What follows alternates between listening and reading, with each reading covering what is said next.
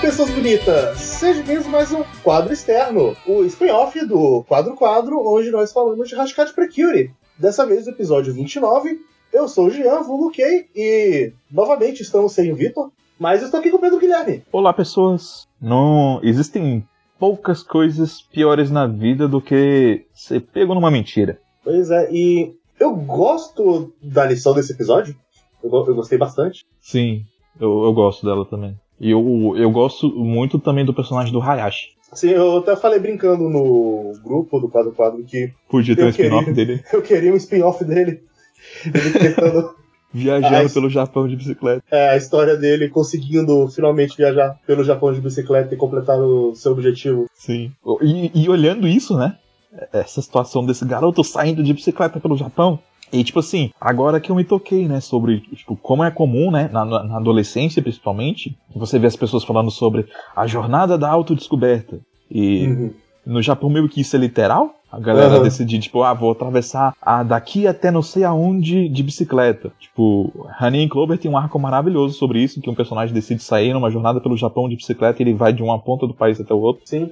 Mas, assim, isso só consegue ser feito também porque o Japão é um país seguro. Exatamente. Mas é, mas é por isso que eu tava pensando assim, sabe? Que tipo, agora eu entendo Pokémon. É por isso que ninguém Tá nem aí pra criança de 10 anos saindo por aí pra capturar bicho na porra do mato. Porque o país de onde essa porra surgiu é o Japão.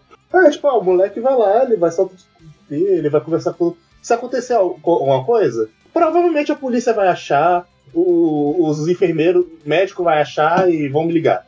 Vai estar tudo bem com ele.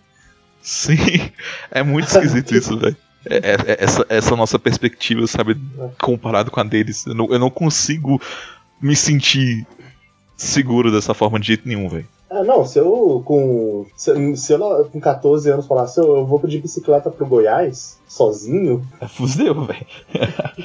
Eu acho Eu que hoje falar- em dia, velho. você vai ser assaltado no meio do caminho. Não faz isso. Pois é, cara.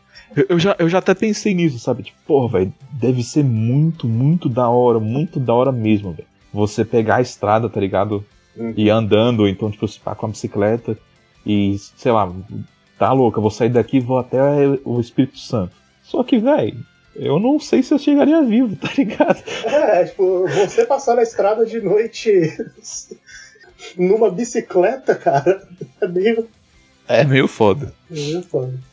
Mas voltando pro episódio, né? A gente tem um Hayashi, né, que, que queria fazer essa jornada e tava sendo desacreditado pelos colegas dele, né? Uhum.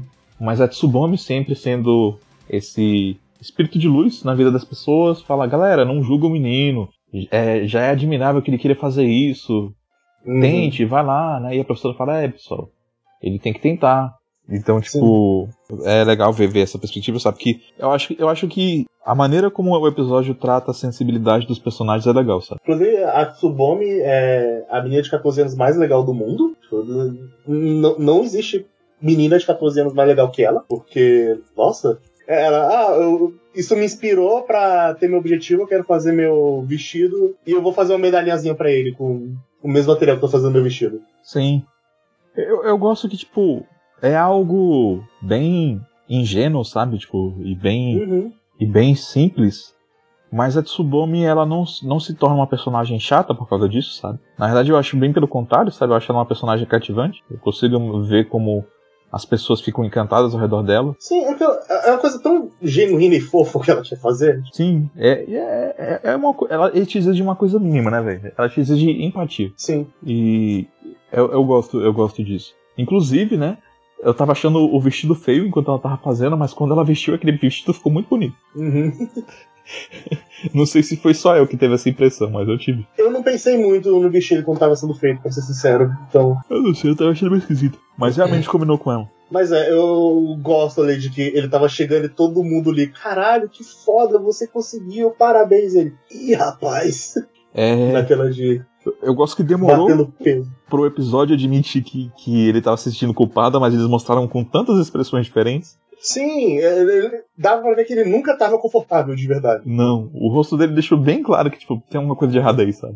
E E acabou, né, que, tipo, teve uma hora que a Tsubame tava falando as paradas e ele e tava batendo forte nele que dava pra ver. Foi quando ela falou sobre. Não, eu, não, eu decidi fazer isso sozinha porque você também decidiu fazer a sua jornada sozinho. E eu vou tentar fazer isso por mim sem a ajuda de ninguém. E, tipo, dava pra sentir um garoto afundando dentro da cadeira sem poder, sabe? Sim. Coitado. Ele, caralho, eu sou uma farsa. Meu Deus. Mas é remetendo um pouco à, à história que eu contei no, no último episódio, eu entendo que esse sentimento, sabe? Porque assim, quando eu menti pra todo mundo que eu tinha ido jogar num campeonato de Pokémon e quando eu menti pra minha família que eu tava de férias da escola, quanto mais o tempo passava e a mentira perdurava, mais ficava difícil contar a verdade pra mim. Sim. Porque o peso da vergonha era muito grande, cara. sim, sim, sim. É.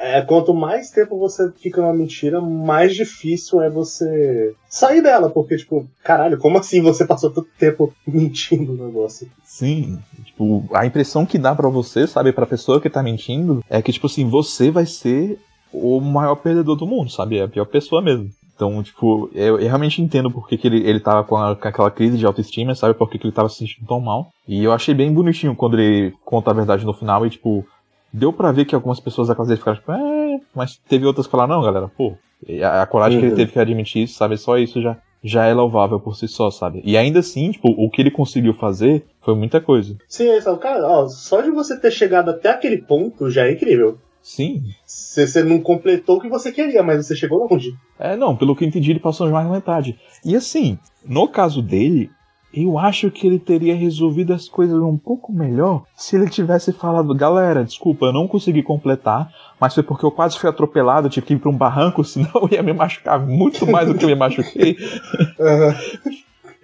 Eu, eu, eu acho que é justo, sabe? Sim. Então, complicado isso aí. É, dito isso, a única outra coisa que eu queria comentar do episódio assim é que o Precure tá, tava, tava batendo pesado no chip, mas trouxe o chip de volta só em uma ceninha desse episódio. Que a Uhum. Itsuki elogia a Tsubome e ela fica vermelha. Ela não fica com vermelha com elogio de mais ninguém, então. Curioso. Uhum. E eu acho que é só. É isso. Episódio 29. Episódio. E até amanhã, gente. Amanhã. Falou! Tchau, tchau!